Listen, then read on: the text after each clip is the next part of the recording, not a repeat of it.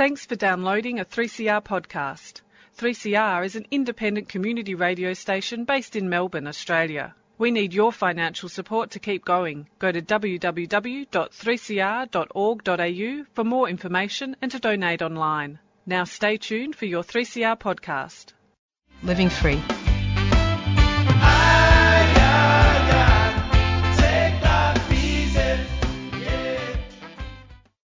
Welcome to the Living Free Show on 3CR Community Radio, 855 kHz on your AM dial and 3CR on digital radio. Hi, I'm Bill, and I'd like to acknowledge the Wurundjeri people of the Kulin Nation, traditional owners of the land from which 3CR transmits people-powered radio. I'd like to pay my respects to the elders past and present, and to acknowledge that this land was stolen, that sovereignty was never ceded. Each week on the Living Free Show, we showcase one of the many programs that assist in recovery from drugs, alcohol, gambling, and food addictions. Our guests share their recovery story and highlight that shared experience saves lives. Uh, this week I'm talking to Robert, and we're talking about recovering from compulsive gambling with the help of Gamblers Anonymous. So, welcome to the show, Robert. Thanks, Bill. Robert, we usually start talking about you know growing up and the things that influenced you. So, what what was your early childhood like? Um, my child life was pretty good. I grew up in a strict religious sort of family. Um, my parents both moved over here separately just after World War One. Escaped the aftermaths of the war, and then they sort of met here and got married and, and, and had a family.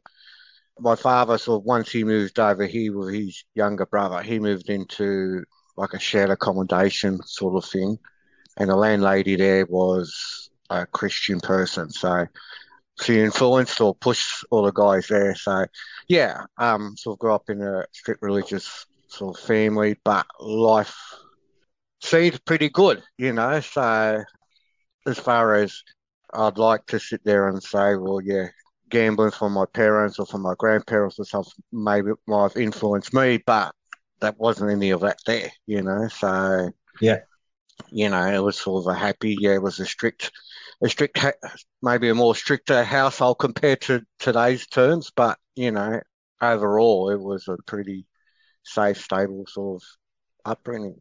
So, did you have any siblings, brothers or sisters? Yeah, I've got three brothers and one sister, and I'm sort of the second last. And I, I guess one part of it I sort of come to learn.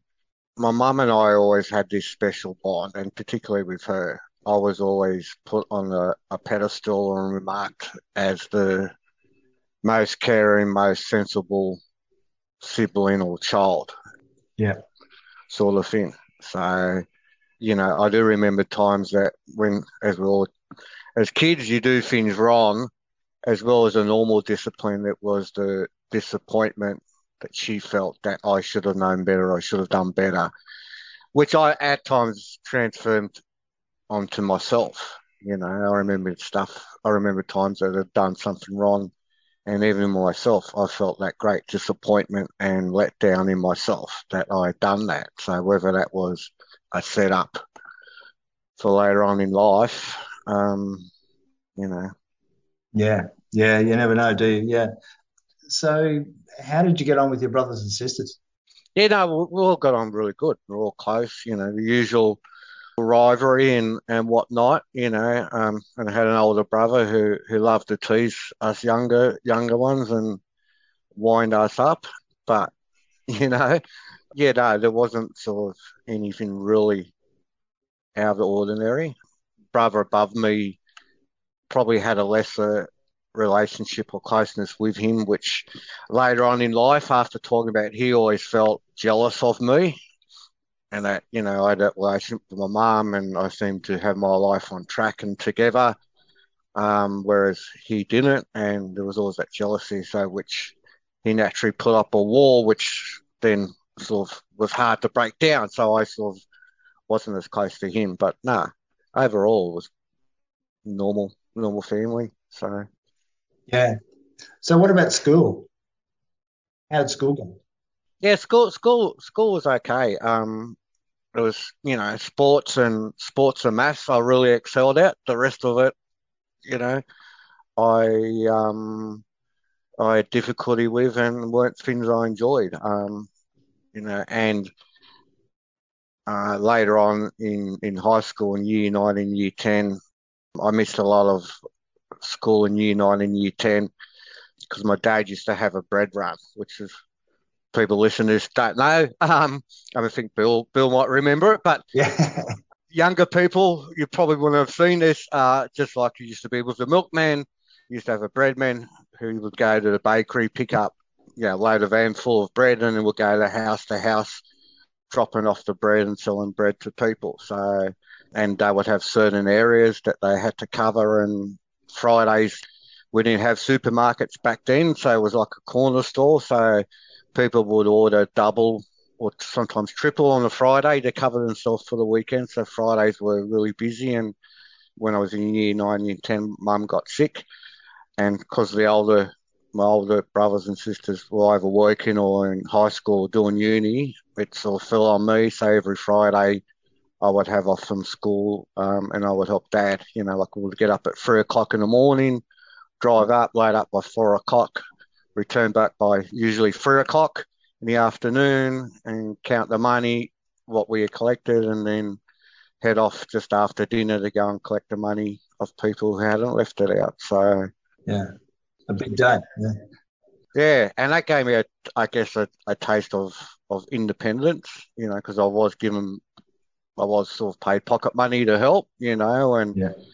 sort of work life, and that, you know, if you work, the reward is pay, you know, and, and satisfaction and stuff like that. So, hence year 10, I was out the door and off to my first first job, you know. So, What were your sort of aspirations at, at year 10 then? Did you have any idea where your life would, would go? no, I just wanted to go out and earn more money. That was Yeah. it, you know. Um, you know, it was sort of had, had money, so if would hang out with school friends, always had a bit more money, so I'd always, you know, shout people and stuff. And unfortunately, had older brothers, you know, older brothers, and the people I tended to hold to hang around with seemed to be older people, and you know, so you know, if I wanted stuff, you know, I had means to to earn it, you know, as well as helping dad. I was doing odd jobs on the weekend, like mowing lawns and stuff, just to earn money. So. Yeah. So did that independence lead to anything else? Did you did you move out of home soon? Yeah, um, when I was sort of 18, 19, yeah, I moved out of home and I moved in with a couple other other guys, and we shared a three bedroom flat. So that independence there. So So did that change your life a lot? yeah, it it did because up until that point, as I said, you know, it was a strict religious upbringing. So you know, went to Sunday school, went to um, catechism, which is sort of like a Christian Boy Scout sort of thing. We had to do two services on a Sunday, you know, uh, church in the morning, church in the afternoon. You know, even if we were out, there was many arguments. You know, we'll be out on family days, and Dad will come around us all up, and we had to go to church. You know, so moving into that was my step away from from religion and stuff. And I'm not trying to make this about religion. Uh, it's just my my backstory. Yeah. So yeah, was that real? I guess was doing that was that then real rebellion. Um, you know, against my upbringing and and everything else. So. So what what did that rebellion look like? Uh, well, it was out drinking, out partying, you know, um, experimenting, you know, experimenting drugs and binge binge alcoholing. You know, weekends was just constant party drinking. You know, that eventually led me to to get a part time job up in Kings Cross in the car park. You know, it was a vacant block of land which was owned by someone, so we would park cars and get paid for it that eventually went to helping out in an illegal casino across the road and then basically being a driver for one of the owners from from a few of the nightclubs in the Kings Cross. So, and that was probably, as I said before, that was probably my introduction into gambling, was assisting in a illegal casino and and seeing huge amounts of money passing and being passed back and handed the keys to, you know, exotic cars and pulling garbage bags of money out of the boot across to the punter, you know, so as well as being, you know, they won, we were highly tipped. If we lost, well, we copped the brunt of it, so to speak, you know. So yeah, some some of the stories that sound like they're coming out today about illicit gambling funds. Yeah. yeah. Uh, so, what sort of gambling uh, did you start with? Well, for me personally, it was just um, poker machines. You know, I'd seen people and had seen like the TAB and horse rating over years, yeah. and always thought, you know, people who did that were were mugs. You know, because um, you know horses could be rigged, they could be held back, they could be fed something, could be injected with something, so the outcome could be controlled. You know, so I, I you know, I thought myself, well, I'm not that silly to get involved with that. You know, and you know, occasionally, I, I think like, like everyone, occasionally started off social with friends and family. You know, you would go out to a club somewhere and growing up in Sydney, you know, you always had these sporting clubs and, and stuff around and, and RSL clubs and stuff like that, which always offered a cheap meal in lieu of that you would spend the money elsewhere, you know? Yeah. So, and that sort of started, start off social. And then I think for me, the real big one was I moved into working in, in a hotel and being a night manager in a hotel and then one night we went off to one of these clubs, um, to the nightclub. You know, had been drinking and dancing and everything, and had to go home because I was due to open the next day. Um, and as I was leaving, I had a pocket full of change, so I thought I'd just get rid of this. Just shoved it in a in a poker machine, pushed a button, and walked off. And then next thing you know, people were tapping me on the shoulder and calling me back because I'd won the jackpot. You know, so, which at that time didn't mean anything to me because, yeah, I wasn't sober. So, um, but the next morning when I was looking, going through my jeans, I discovered the, the little piece of paper they, they give you with the amount on it that I'd won the jackpot. And I was like, wow, how easy is this? I didn't even try, you know? So, and I think that was the start of the initial attraction, addiction to it. So I guess the the progress in gambling is in particularly pokies is is reasonably quick. So was it quick, fast for you? Yeah, no, it was. You know, like after that first win, um, I don't think it was the next day after because I had to work, um, but I think it was the second day after. I was back there, back to the same machine, trying to to recreate that that scenario from the two nights before and yeah, had handed back the entire jackpot that I was given, plus plus you know a huge chunk of my own money, you know. So yeah, it's pretty tragic, isn't it? That yeah, it is. It is. Uh, yeah. So and that that hence started that cycle of chasing, chasing the last win, you know, and um, along along the journey, there had been times where I did win, but it just amount to wanting to win more, you know, and in chasing chasing that next win, you know, that next big win. So.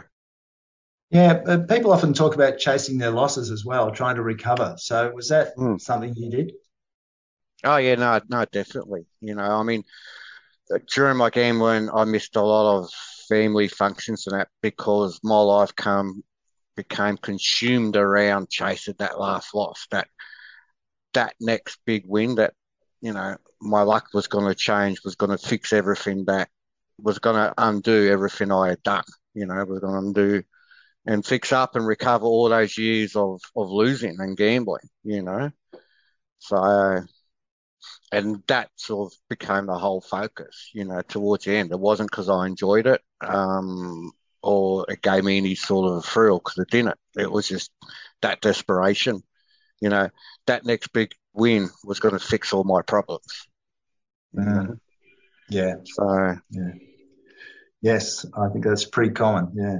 Yeah. Okay, listen, well, we might take a short break there.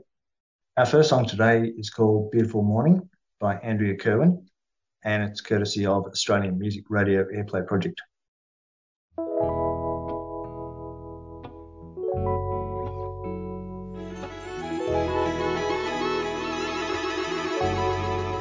Beautiful morning, lying here next to you. I can't believe all my dreams have come true. I hope you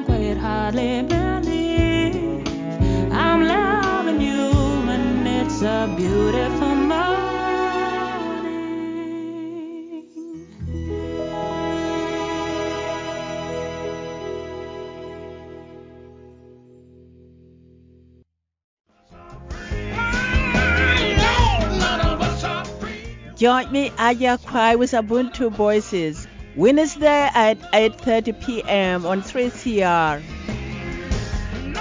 Ubuntu is a Zulu word meaning I am here because you are. Ubuntu celebrates the positive contribution African Australians make to our communities in music, academia, the arts, and everything in between. Come with me on a journey. Ubuntu Voices every Wednesday at 8:30 p.m. None of us are free. One of us is chained. None of us are free.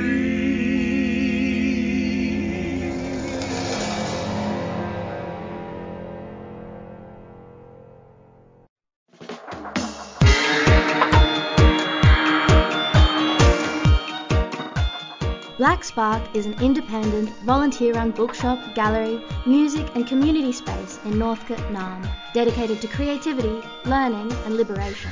Black Spark is a space for the entire community, free of charge, hosting art, music, and literary events. To keep Black Spark free, open, and accessible to everybody, we need your help. We are calling for your support for our rent fundraiser to keep our doors open into the coming years. With your support, we can continue to host book and exhibition launches, art auctions, fundraisers, music gigs, and facilitate opportunities and growth for emerging artists and grassroots communities. For more information, visit Keep Black Spark Alight on chuffed.com or check out Black Spark on all the socials. Keep Black Spark alight! A 3CR supporter.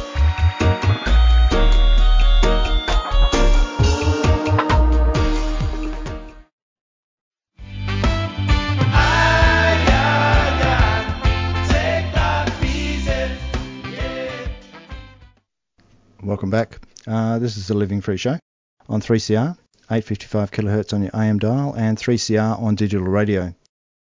If you'd like to listen to one of our many podcasts, uh, you can find them on your preferred podcast platform or just Google 3CR Living Free and check out our website.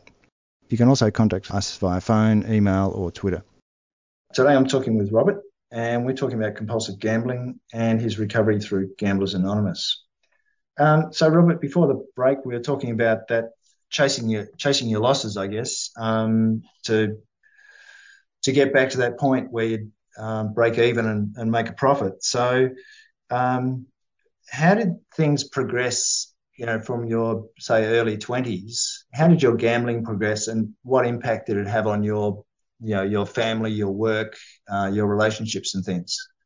Yeah, it progressed. It deteriorated. Probably some more, more a better word for it. Um, pretty quickly, because um, like I said before, was chasing that loss, and that became you know, probably one of a major priority in my life, you know, of of chasing the next big win. So, you know, my whole day and my whole thought process and, and the stuff was surrounded gambling, you know.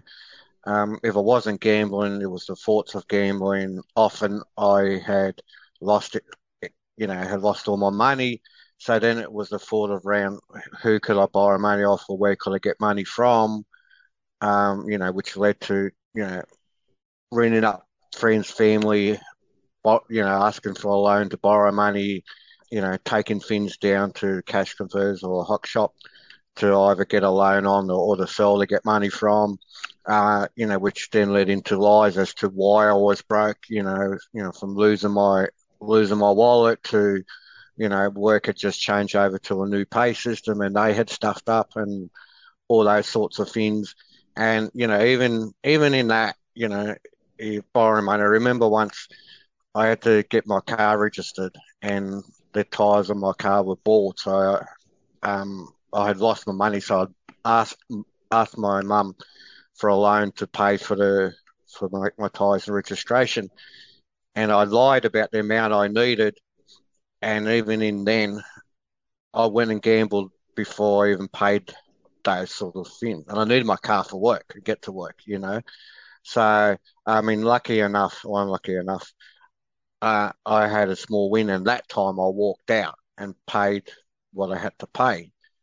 But then the next night I was back there again trying to win it. Um, and often, as I say in the meetings, I, I held a value over money that if it was a necessity, it was okay. If it was a luxury, there was guilt attached to it. So quite often, you know, like paying a paying a registration and paying with the tyres, even though it was a necess- necessity, I felt guilt over it. So I would go to gamble to win that money back, so to speak. You know, as I often said, I wore a pair of jeans for 18 years because they weren't they weren't torn and they still fitted me. So why did I new need a new pair? You know, it's that justification and um, that came into it with my gambling because at the end of the day I was saving money to go and go and gamble with, and that was the whole point, you know. So. So did you typically gamble your pay packet each week? Yeah.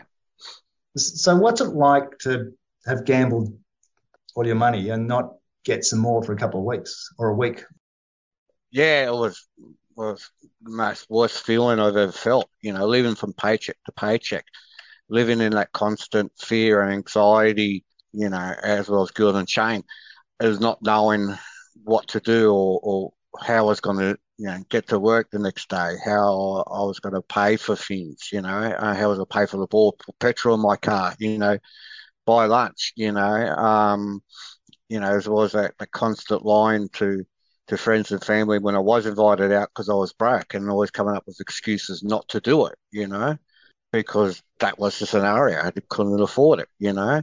Um, and on the rare occasion, if I did do it, it was like, no, no, I don't want to get into shouts because, yeah. You know, I'd found a handful of coins somewhere that I figured, yeah, that buys me free beers. That's enough. You know, I'll get through the night. You know, I'll be able to cover again that I was broke. You know, yeah. um, so it's something there that I that uh, drives me which is probably more to talk back in, in a bit, bit further on, but you know, not to not to go back to it, you know.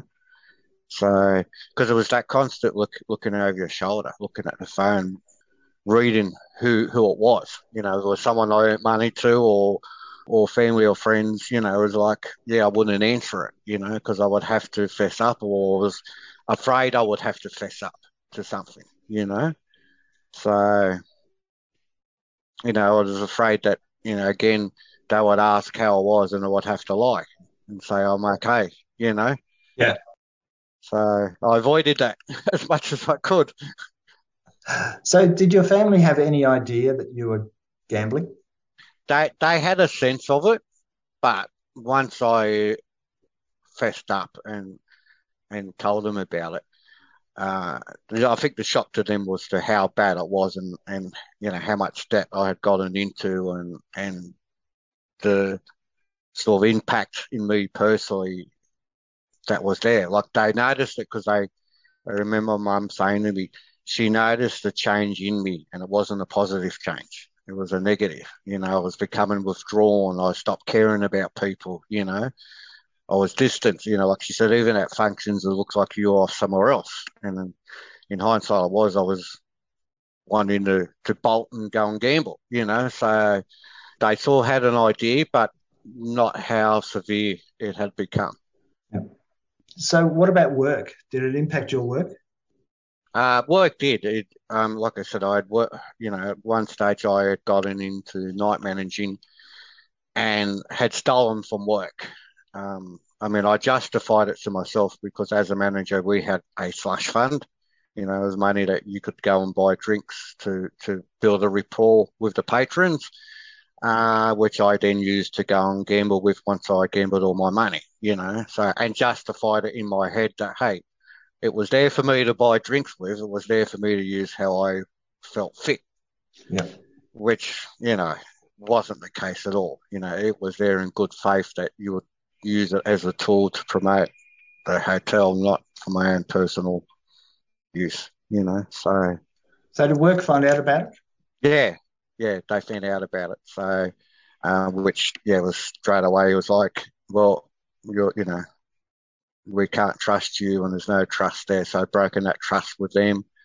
So I lost a job. Um, they were also part of a big organisation that owned a lot of hotels around Sydney and, and the area. So my name was put up, you know. So a couple of times I went and went to try and get another job somewhere else, and like, oh, okay, yeah, it's you. Yeah, no, we're not hiring you, you know, Yeah. sort of thing. So it sort of, yeah, cost me that sort of line of work, you know. So So, how did that impact you? Did you find another job somewhere else? Yeah, yeah. Well, I had done it before that. I had done uh, a trade as a boilermaker, so and I was in that, and really, the hotel game was just a break from that.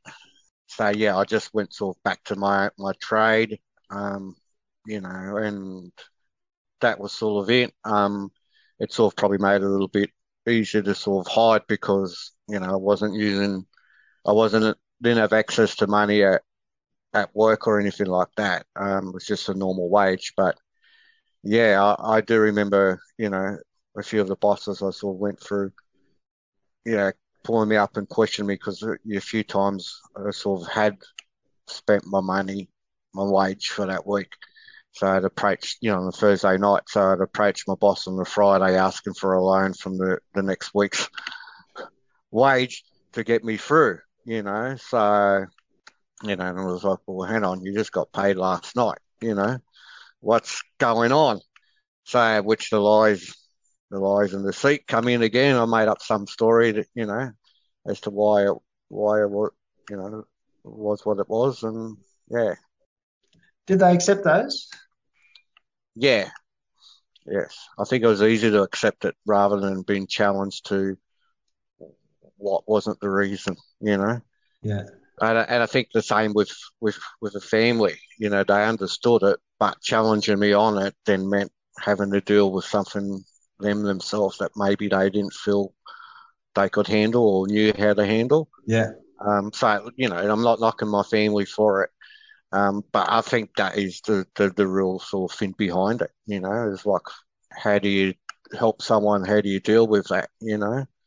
So, yeah. So, what about friendships and relationships? How did it affect those? Yeah, it, it affected those because, like I said, a lot of times I would make up excuses not to go to things, or if I did, it was just on my own. Um, you know, quite often I would seek uh, loans from friends, you know, and it, you know, a few of them commented that, you know, really the only time I contacted them was when I was trying to borrow money from them, sort of thing. You know, um, it affected relationships because, you know, needed that time, money, resources was going in the game. Would say, you know, if I met a girl I liked, uh, it was hard to go out on dates and stuff like that because I was broke, you know, and um, I think to a certain degree in that gambling, I became accustomed to misery, Yeah. you know, and that then became my norm, which then made me feel comfortable. So if anything good in my life, including relationships, come along, that fear that that was going to come crashing down uh, scared me. So I would do it on my own terms. You know, I would do something to sabotage the relationship, sabotage the friendships. I kept people at a distance that I could handle, that I felt comfortable, and if it ever came to a point that that was encroaching on that, well, I sabotaged it. You know. So, did you have any problems with accommodation and you know having a place to live? No, no, like you know, a lot of them were sort of just managed to to sort of get through, you know, and there was always had a car, so there was always a car, which on a you know a couple of occasions in between, you know, proper accommodation became you know my home, so to speak. So, but yeah, you know, I guess you know around me there was all might have all saying bad about family and friends, but they weren't. They were all loving and caring family. So that was always that to fall on. And I guess that was something I took for granted that, you know, I could do that, you know, that I had people that wouldn't let me sleep on the street, so to speak, you know. So, but, you know, that only goes and lasts for so far, you know. So, Yeah. So, what caused you to um to seek help? Well, uh, initially it was mum and the family, and that was initially to shut that noise, you know, or to keep keep them quiet, keep them happy. But of course, because I wasn't in it for myself, I struggled for two years in that, and that it was up and down. I'll get brief periods of abstinence, but because I hadn't taken upon myself and hadn't really accepted that first step and acknowledged that I had a problem with gambling, it was always brief and it was always up and down. And then it eventually just got to a point I was just uh, tired of being tired, you know, tired of the lying, the cheating, being broke, you know, looking over my shoulder constantly, trying to remember the lies and who I'd lied to and coming up with new ones on on the back of it, you know. I was just tired of all the, the toxic, negative stuff that can come with gambling once you become a compulsive gambler, you know. Um, and yeah, that was, you know, I masked and covered it. Well, I thought I masked and covered it for years, and eventually you just get tired of that that masking. Or I got tired of that masking, you know. Um, so, and I know when when I did eventually sit down with my parents and and family and told them about it, that huge relief that I felt, you know, when when I sort of told them what had been going on and you know how bad my situation had become. Um, you know that drowning feeling because you know for for majority of my gambling period, which was a majority of my young adult life, I always felt there was someone with their foot foot on my head, shoving me under the water. You know, Mm. uh, and and that hopelessness of how do you get out of this? You know, what do I do? You know, how do I stop? Like, I mean, fa- friends and family, seeking friends and help for friends and family was, you know, well, you just manage or, or you stop. And it's like, yeah, like that thought hasn't crossed my mind a million times, you know, and it, it, that's what it was, you know. So yeah, it was just that that void and that that constant drowning sort of feeling that hopelessness, you know, Mm. um, which then being, you know, and the other, the other part, um, gambling help was running away from that, not having to deal with it. You know, if it became too much, you know, or go and gamble, you know, hide from it, not deal with it, you know. So, Yeah. Okay. Uh, well, so we might take another short break there. Yep. Our second song today is called Lately, and it's by Cassidy Ray. Again, courtesy of Australian Music Radio Airplay Project.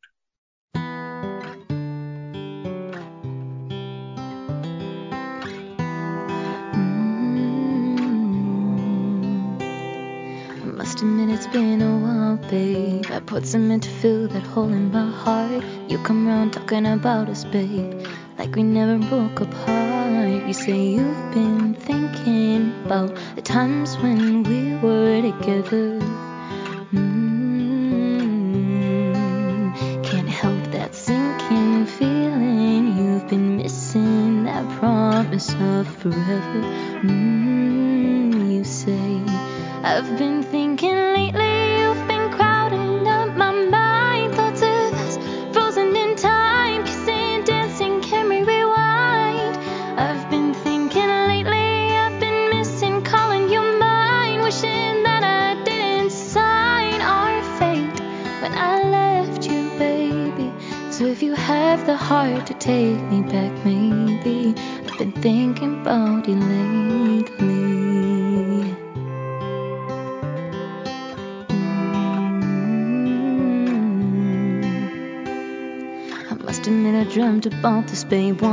times you'd be crying in my arms. You'd be down begging on your knees, baby.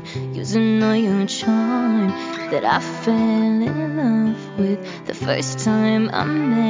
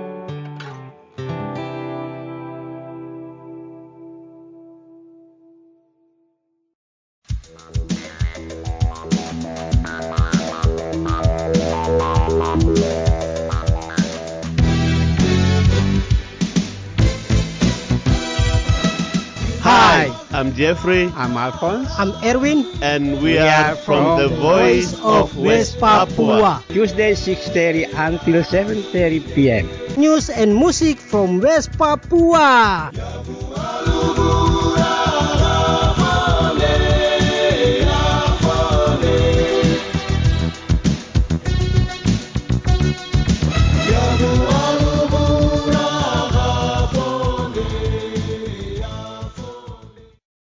You're listening to a 3CR podcast.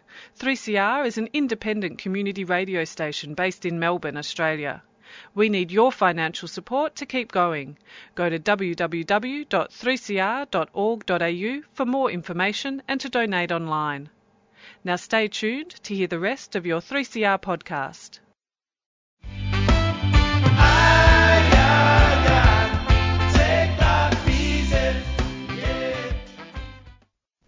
Uh, welcome back. This is the Living Free Show on 3CR Digital Radio, live streaming on 3cr.org.au forward slash streaming. Today I'm talking to Robert, and we're talking about compulsive gambling and his recovery through Gamblers Anonymous. So, Robert, before the break, we were talking about you know being sick and tired of being sick and tired of gambling, and your your life as a gambler. So, how did you get help? What was the thing that helped you the most? Um, so initially it was to, to keep the family quiet. So mum had spoken to to the minister and the minister through their contacts, I guess, had heard about Gamblers Anonymous and, and AA and, and NA and all those associations. So, um, you know, they said to them, well, we've looked it up and there's going to be a meeting here. Maybe suggest him to go and see them and see if he could get help as well as counselling, you know.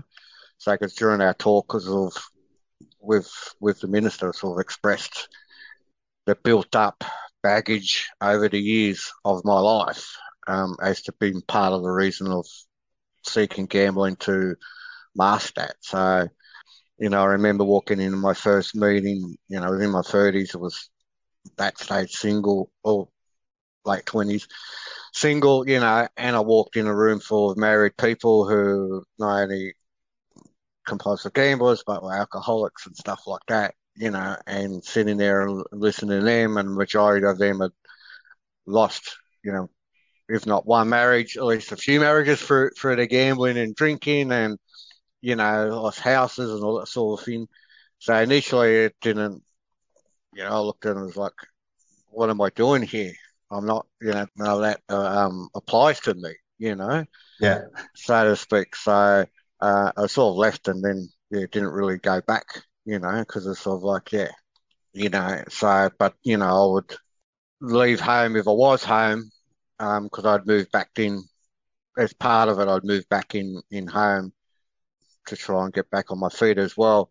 So I would leave home on the pretense that I was going to a meeting, you know, so, but eventually, like, as I mentioned before, I got sick or tired of sick or tired. And I think that initial exposure to GA, even though I didn't realize it then, helped me later on to say, well, okay, then maybe I need to give that a second chance. You know, I went to one meeting and wrote it off, you know. So it was like, okay, I went to that same meeting and um, one of the guys there spoke to me afterwards and I sort of expressed that, you know, I didn't find the meeting that helpful to me because I was in this situation and it was a advice he gave me was probably one of the best advice I've got. He's like, there's go to another meeting, Mm. you know. So the I think the following night I went to to a separate, different, like a different meeting in in, a, in another town or another s- suburb, and felt really at home. Really got a lot out of that meeting. Felt that someone for that meeting had been walking behind me and taking notes of my life story because everything that we read or was said was me, you know. And I think that was the first breakthrough that I got that, you know, I wasn't alone, that I wasn't the only person with with it, with the addiction, and that finally there were people people I was talking to and listening to who were the same as me, who could understand me and I could understand them. Yeah. Um, because as I sort of mentioned before, you know, family just said, well, just set a limit, just stop. And I was like, well, yeah, why don't I think of that? And, you know, to people without an addiction, that is a hard thing to grasp as to why can't a, a compulsive person, whether it's alcohol, drugs, you know, gambling, food, whatever it is, why can't they control? Why can't they just stop? And it's that invisible line you cross that it then makes you feel helpless and hopeless into being able to do that, you know. So, um, and just yeah, just through the just through the strength. I remember sharing on my first meeting in tears because I was that desperate and that sick of it, and just begging them to tell me, begging them to give me that magic pill or whatever it was that was going to help me stop gambling. And, and you know, and, and even saying, if you need me to cut off my right arm, I'll cut off my right arm, you know, because that's where I was at my stage of gambling and wanting to stop gambling, you know. Mm.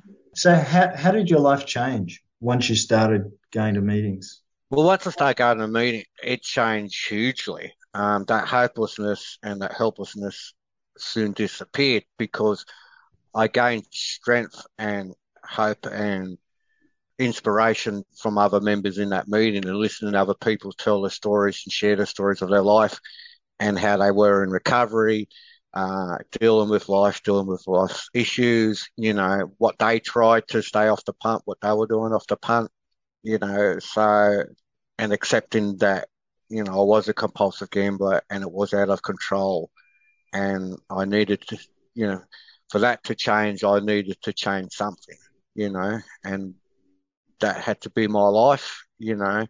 Um, initially, it was just stopping gambling, but then there had to be that changes in my life um, to help it stick, you know, and just getting help from them, seeing, you know, walking in a room. I mean, uh, you sort of mentioned in it that, you know, periods of non gambling.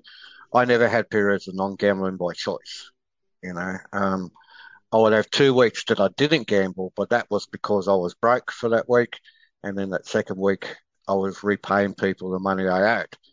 So that wasn't my choice. You know, the third week I was back out and repeating the cycle. But through the GA program and looking at it, you know, and seeing people, you know, meeting people with 8, 10, 15, 20 years abstinence, which blew my mind to celebrating 30 days off the punt and I remember it instinctively because it, it was it was you know it, it was amazement to me that it could be done. Firstly, and secondly, that I'd done it through hard work. It wasn't that bailout or that genie rub or whatever it was, and all of a sudden life was going to become rosy. Mm. It taught me that it's going to take effort and hard work. You know. So, you know, um, pretty quickly the, the finances got sorted out because even though that was my whole focus, that was the easiest thing to fix.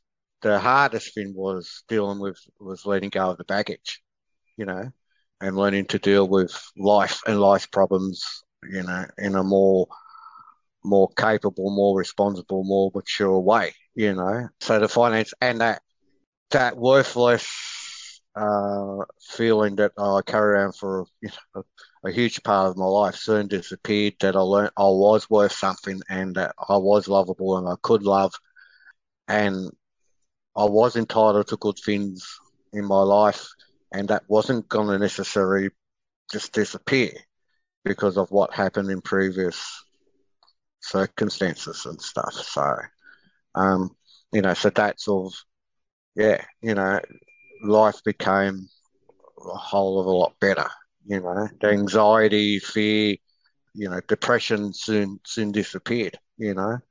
And I wouldn't say I went back to the Rob before gambling because I don't think I, I, have. I think I've gone to, you know, a different Rob again, but it's a more positive, uh, caring, capable person. So. Mm. A lot of gamblers that I talk to talk about the, the benefits of, of not gambling. And they're sort of obvious things to most people. And that is, you know, being able to have a holiday, mm. you know, being able to buy things that you want. Um, so how's it changed your life like that?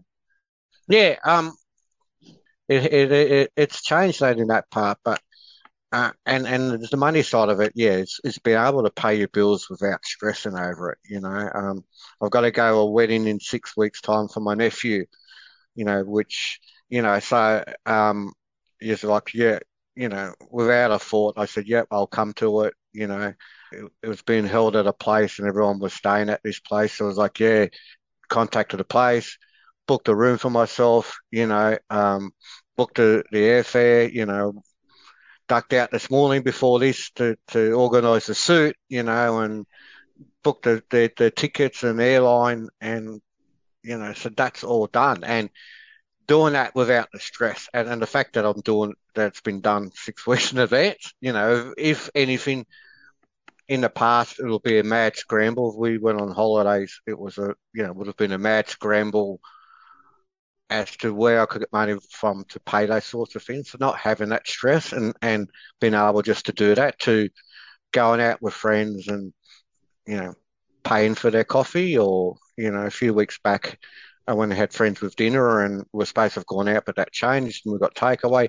So I just paid for it. So don't worry about it, you know. Hmm. And it, and again, it wasn't from a again was point of perspective of being a big shot. It was just I wanted to do that as a caring friend, as, as a nice gesture to them, you know. And it's like don't make any fuss about it, just accept it and let's move on, you know.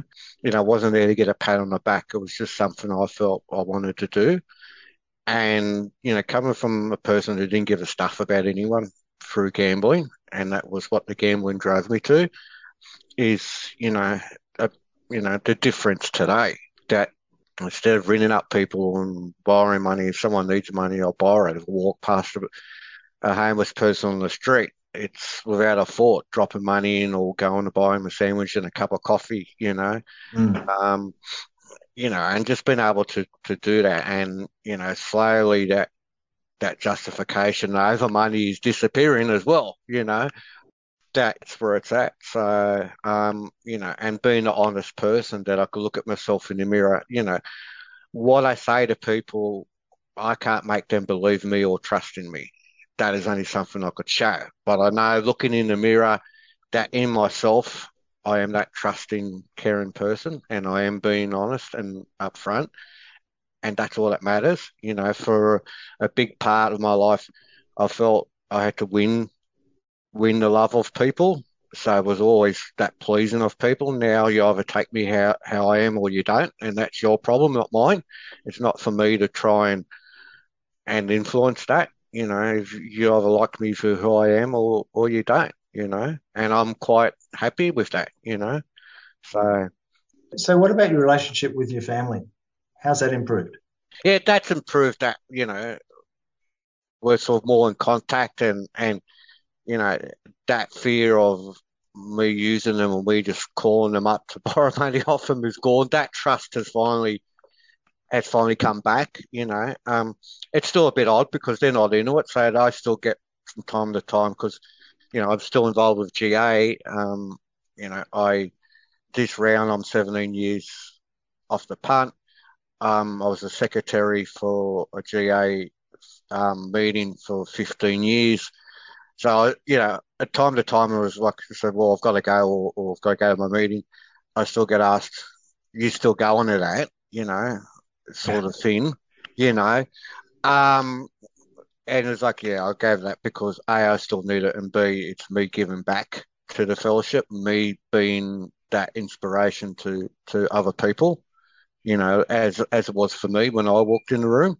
Um, that looking at me, I know I'm nothing special. You know, I'm not highly educated or or that sort of stuff.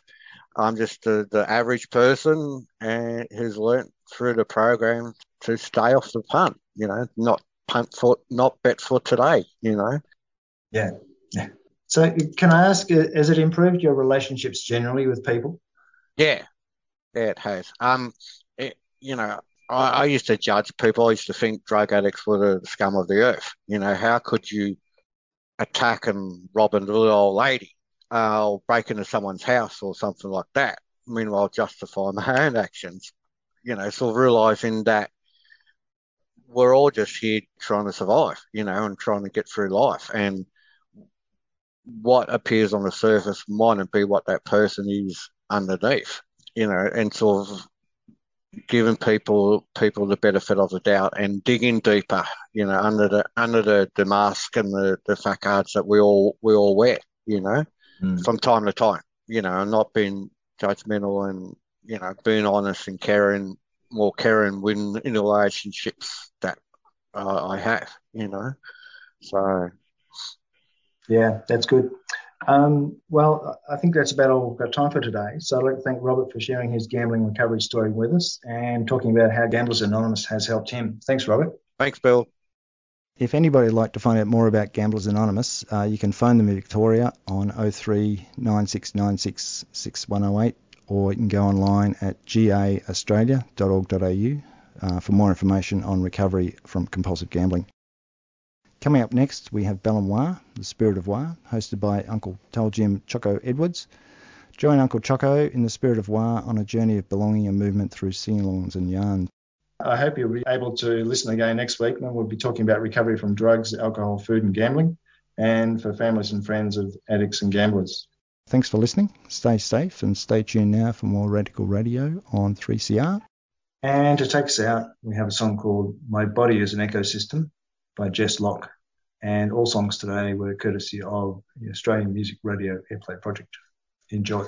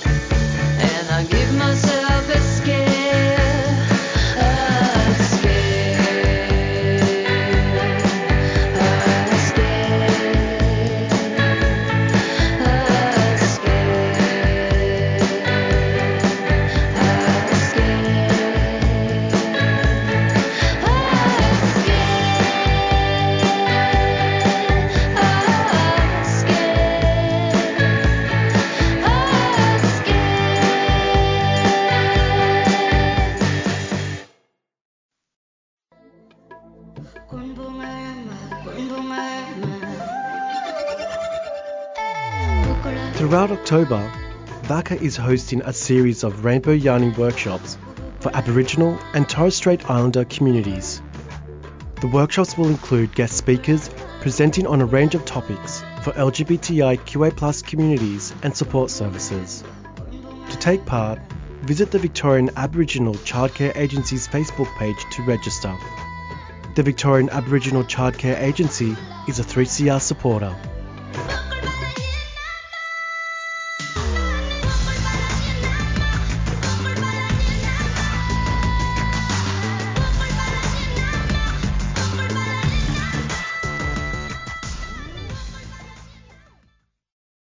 You've been listening to a 3CR podcast produced in the studios of independent community radio station 3CR in Melbourne, Australia. For more information, go to allthews.3cr.org.au.